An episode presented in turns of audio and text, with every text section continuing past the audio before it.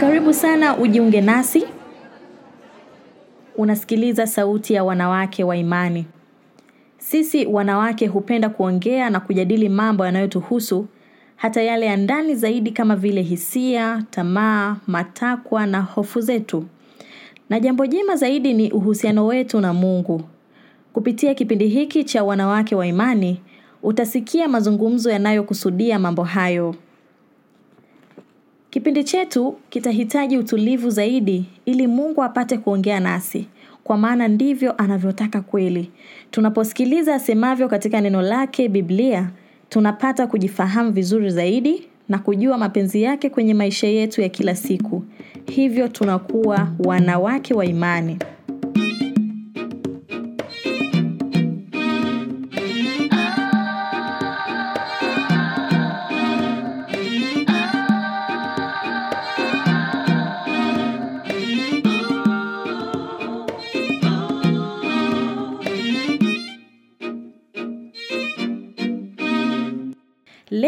Kipindi cha wanawake wa imani kinahusu ushuhuda wa Dorena Jacobo kipindi cha kwanza.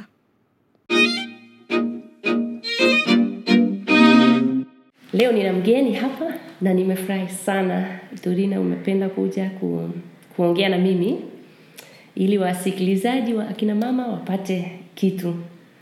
Na kufahamu kwa jina unaitwa Dorina, nimekukuta hapa kwenye Scripture Mission unafanya kazi, lakini ningependa kukuomba ujitambulishe kidogo zaidi. Karibu sana. Asante, mimi naitwa Dorena Jacobo. Ninafanya kazi hapa Scripture Mission kwa sasa. Mhm. Ah, nina watoto watatu.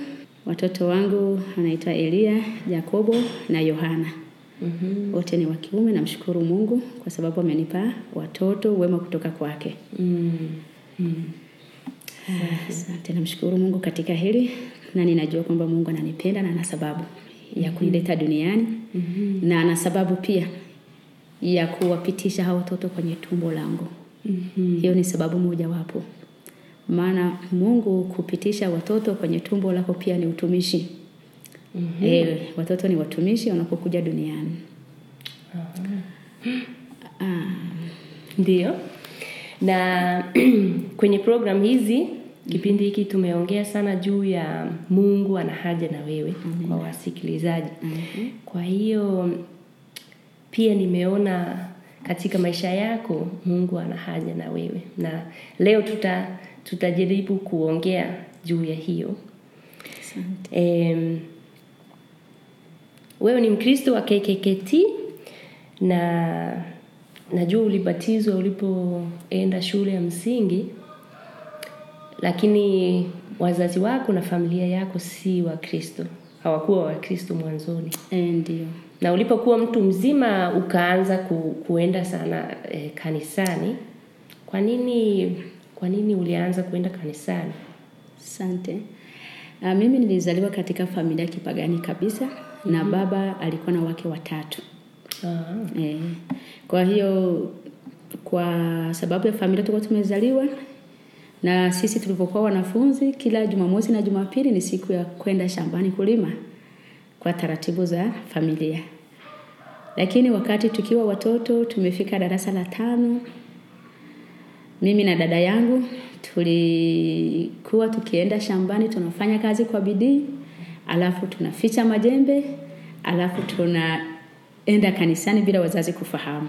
Aha. Kwa sababu ndani mwetu tulipenda kitu fulani kili tulipata msukumo fulani kufanyika kwa Wakristo. Tuliendelea hivyo, tunashukuru Mungu pia kwa wakati ule hata watumishi walikuwa wametuelewa. Kwa hiyo mpaka tulipo, maana wakati ule wa kwetu hatuhitaji kusema kwamba tunabatizwa sasa nguo mpya labda na sherehe, ilikuwa hakuna. Tulifanikiwa kupata kip, mm, ah, ubatizo mimi na dada yangu tulibatizwa tukiwa tumevaa uniform ya shule kama kawaida Ehe.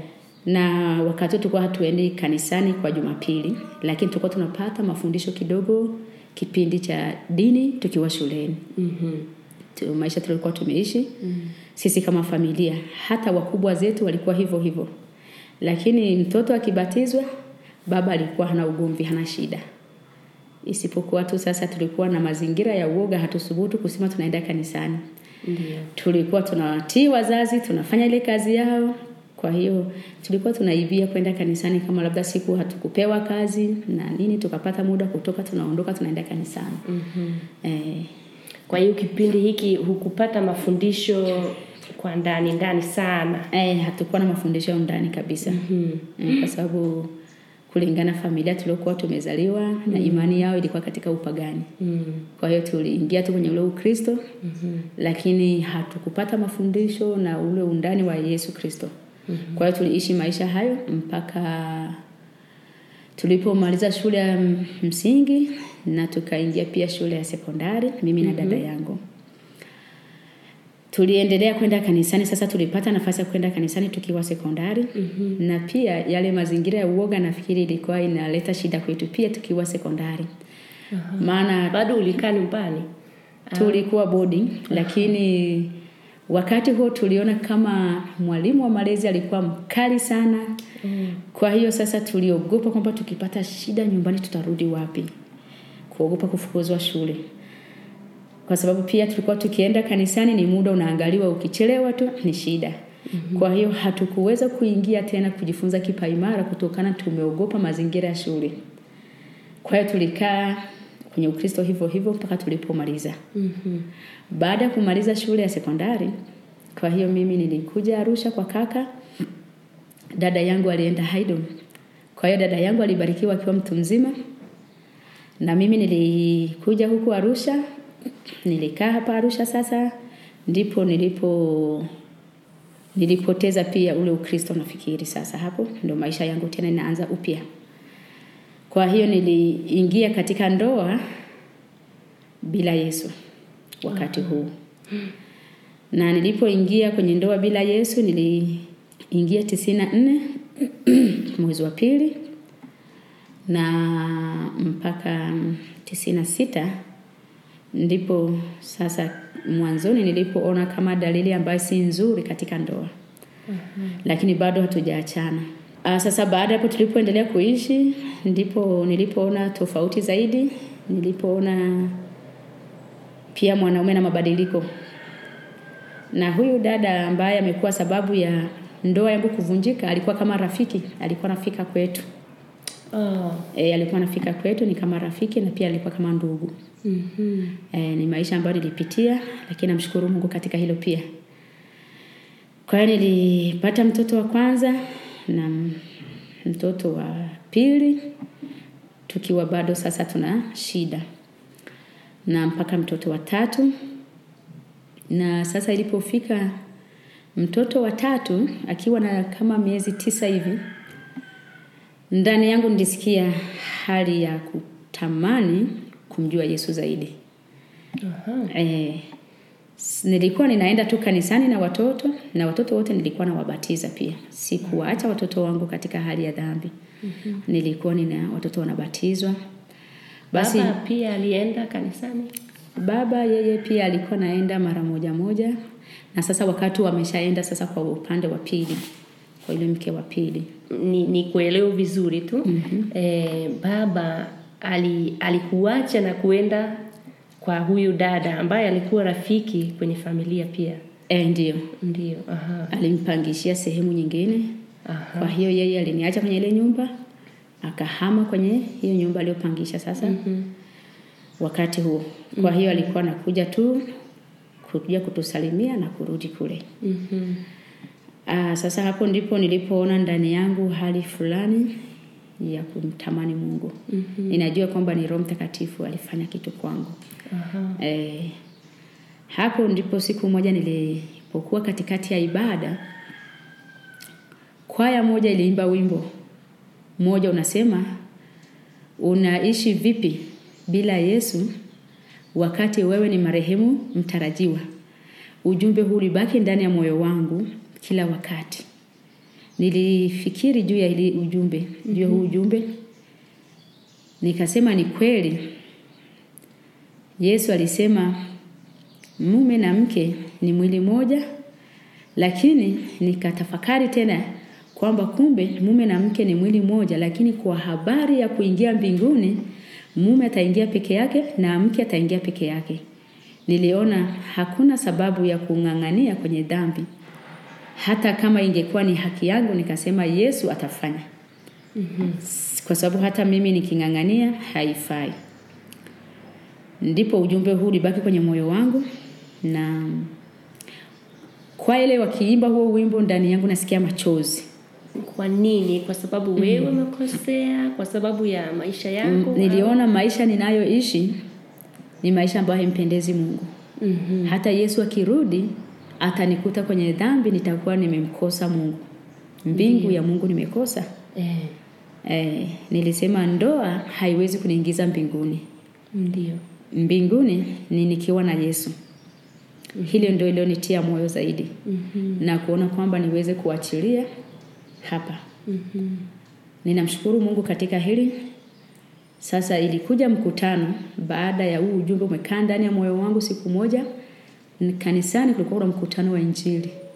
Kwa hiyo ule mkutano ulipohubiriwa uliendelea sasa kunigusa zaidi. Ndipo mwinjilisi alipoita watu wanaohitaji kuokoka na mimi nilitoka Ah, kuokoka. Nikaamka nikatoa maisha yangu kwa Yesu. Mhm. Sasa tangu wakati huo sikurudi nyuma. Hongera sana. Bwana Yesu asifiwe. Amina. Ndio. Tangu wakati huo sikuweza kurudi nyuma kwa sababu huo ujumbe ulibaki ndani ya moyo wangu. Mm. Niliona ni kweli ndoa imeanzishwa na Mungu, lakini uharibifu ukitokea, sioni sababu ya kubaki pale na kuendelea kukaa kwenye dhambi. Niliona ni vizuri kutengeneza maisha yangu na Mungu. Mungu yeye ataamua Mm. maisha yangu. Mhm. Kwa hiyo niliamua kuona kama kumshirikisha Yesu kwenye ma maisha yangu ni jambo muhimu zaidi. Mhm. Na tangu wakati huo nimeendelea na wokovu.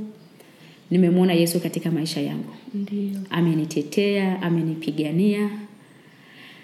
Na japokuwa yule baba alienda upande wa pili, lakini alikuwa anaendelea kutunza watoto kwa sehemu.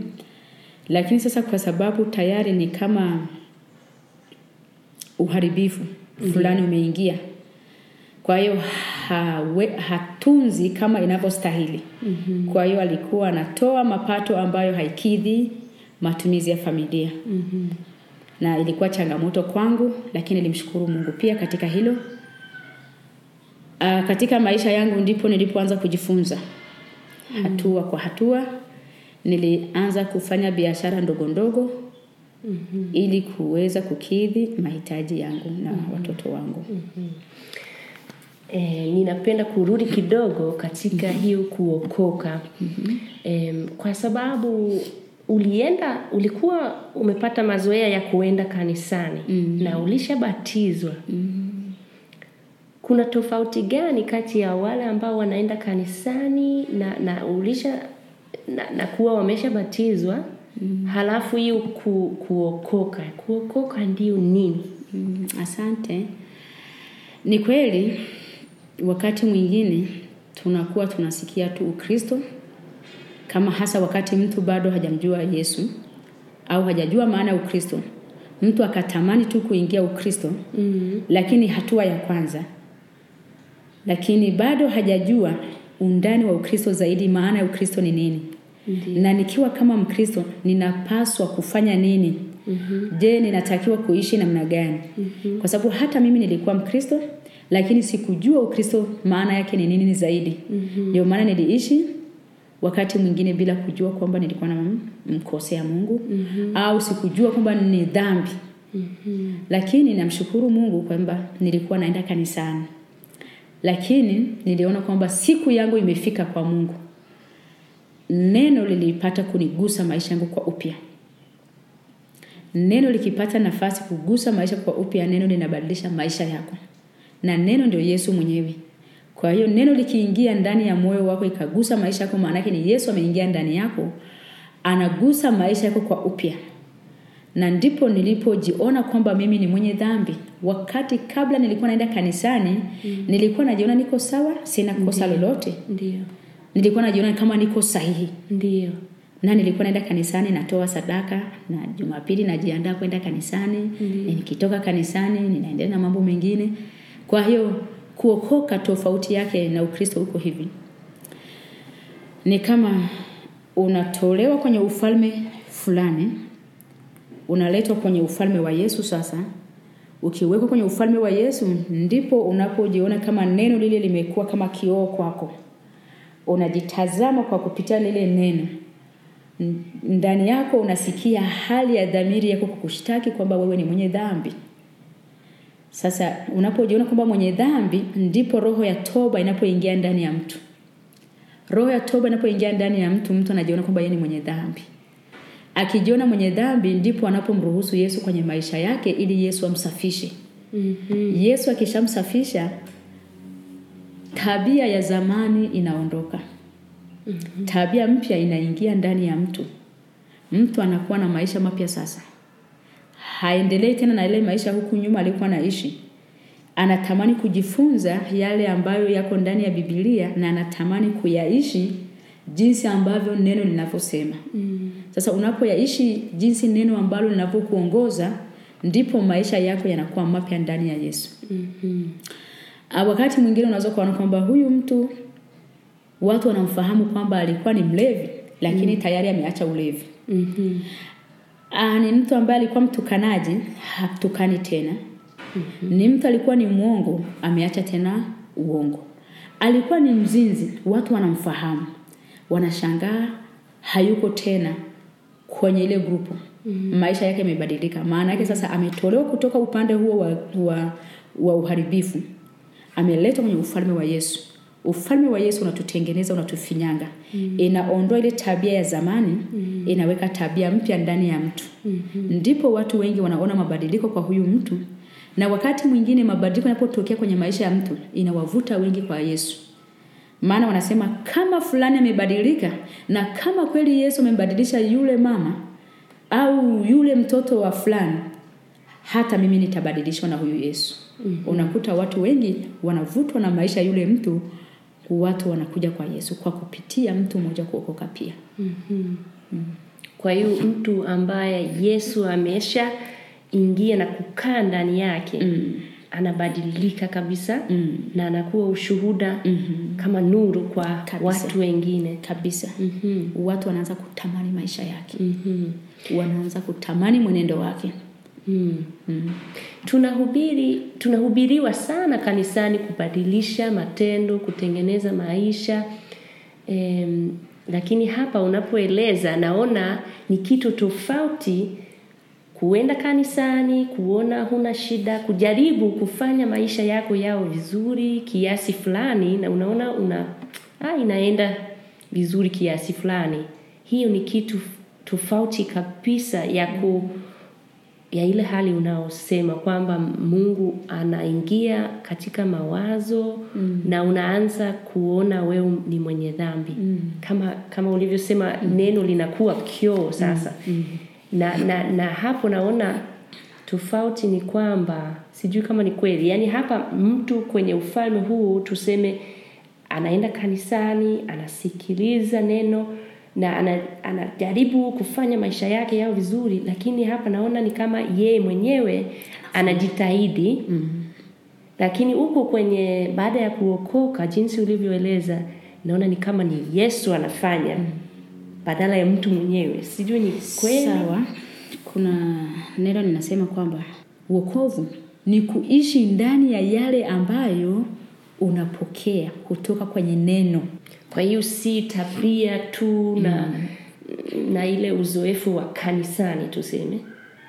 Ni neno. Ni neno. Aha. neno ambaye ni yesu. Neno inabadilisha maisha yetu. Mm-hmm. neno linaweza likafinyanga maisha ya mtu. Mm, yakambadilisha kabisa. Ndio. Kwa hiyo una uhai una nguvu Kabisa. kubwa sana kuliko kuingia kwenye dhehebu tu bado upo peke yako peke yako ehe. Ehe. kwa hiyo yesu anapokuwa ndani yako anafufua maisha yako kwa upya Mhm. tunaweza kumfananisha kama lazaro alivyofufuliwa ndio kwenye biblia kwenye biblia kwa hiyo ulikuwa mkristo mfu mtu alikuwa anaonekana kama yuko hai akiwa kwenye ukristo tu mm. si yuko kwenye dini mm. anaonekana kama yuko hai lakini kwenye maisha ya kiroho amekwisha kufa mm-hmm.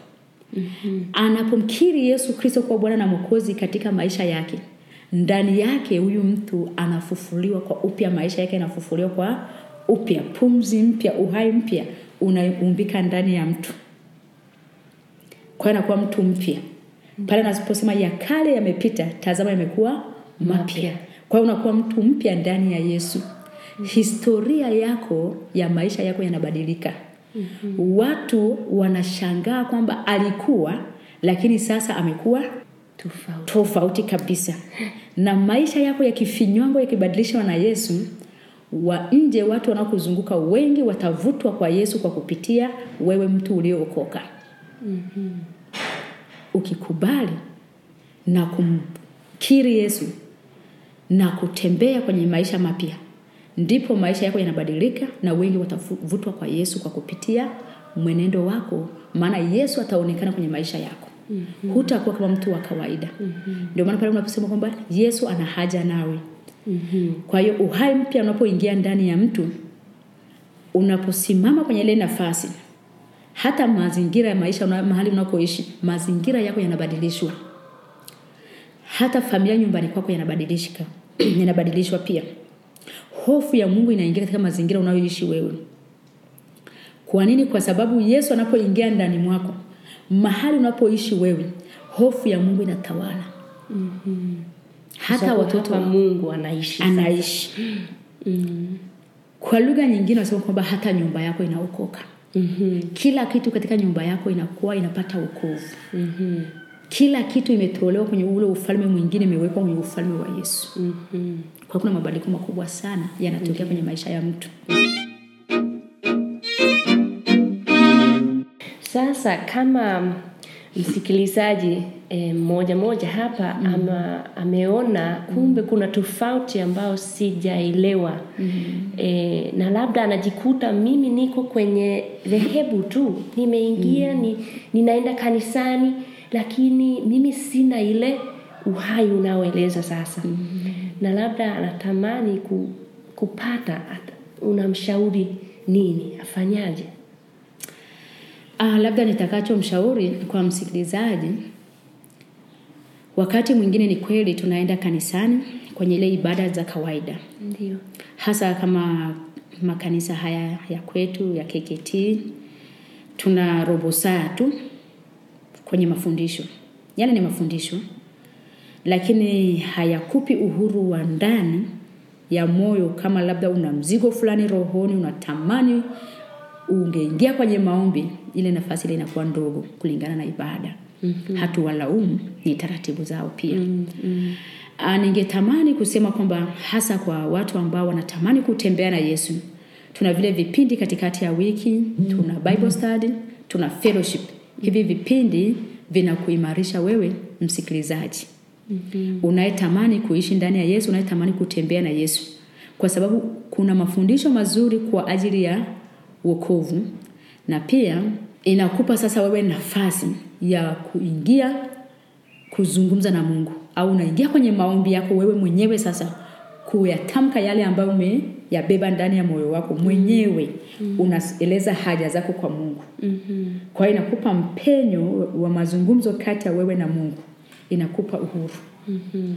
pengine inawezekana msikilizaji inawezekana ndani yake na mapito magumu ana uchungwa na maumivu sasa ile ni shida kwa hiyo ile vipindi vya katikati ya wiki inampa uhuru wa kuachilia yale maombi inampa uhuru wa kuachilia ile uchungu ile maumivu mm-hmm. anapata muda wa kuzungumza na mungu mm-hmm. vile vipindi vitamuimarisha sana mm-hmm. mtu wa namna hiyo sasa najua kuna makanisa mengine ha, mm-hmm. hawana mm-hmm. E, ile vipindi vya katikati ya wiki. Sijui labda afanyaje amtafute mtu mwenye mm. anayemwona ni anaishi na yesu. Mm, kuongea naye au afanyaje? Wakati mwingine kama kanisa liko mbali na una mtu wa namna hiyo pia ni vizuri ukamshirikisha. Kama unaona kwamba ndani ya moyo wako umeguswa kumshirikisha maana unatakiwa umuulize um, roho mtakatifu nani wa kushirikiana naye kwenye hili jambo la kwako? Maana si kila mtu atakaweza kumshirikisha kwenye mambo yako. Hey, ndani yako ukipata amani ya kumshirikisha huyo mtu ambaye na yesu unaweza ukamshirikisha ukaomba naye pamoja. Na wakati mwingine niseme tu kwamba usifungwe na dhehebu lako. Unaweza ukaenda sikuambii ubadilishe uhame dhehebu. Hapana unaweza ukaenda kwenye yale mafundisho ambayo unapata kwamba kuna kanisa ambalo liko karibu na wewe kama linamfundisha yesu sawasawa unaweza ukasikiliza yale mafundisho na itakusaidia wewe mwenyewe kusimama mahali pale unapoishi kwa sababu mafundisho yanatusaidia uelewa wetu kupanuka mm-hmm. namna ya wewe kusimama na mungu namna ya wewe kutembea na yesu mm. Mm. kwa hiyo itakuwa ni rahisi mahali popote usipofungwa na dhehebu. Ni rahisi usi... kwanza yesu hakuleta madhehebu. Ndio yesu hajaja na madhehebu. Madhehebu ni sisi tu tumetengeneza. Mm. yesu anachohitaji ni wokovu kwetu uingie ndani ya maisha yetu ili tufanane na yeye. Mm. tuishi maisha yanayompendeza yeye na kisha tuingie katika ufalme wake. Ndio mm. ndio Tumefikia tamati ya kipindi chetu cha leo, lakini mwisho wa kipindi hiki ndio mwanzo wa kipindi kingine kutoka hapa kwetu wanawake wa imani. Kipindi hiki kimeandaliwa na Soma Biblia. Kwa maelezo zaidi, angalia tovuti yetu kupitia www.somabiblia.or.tz. Karibu ujiunge nasi katika kipindi kijacho. Kwa heri na Mungu akubariki.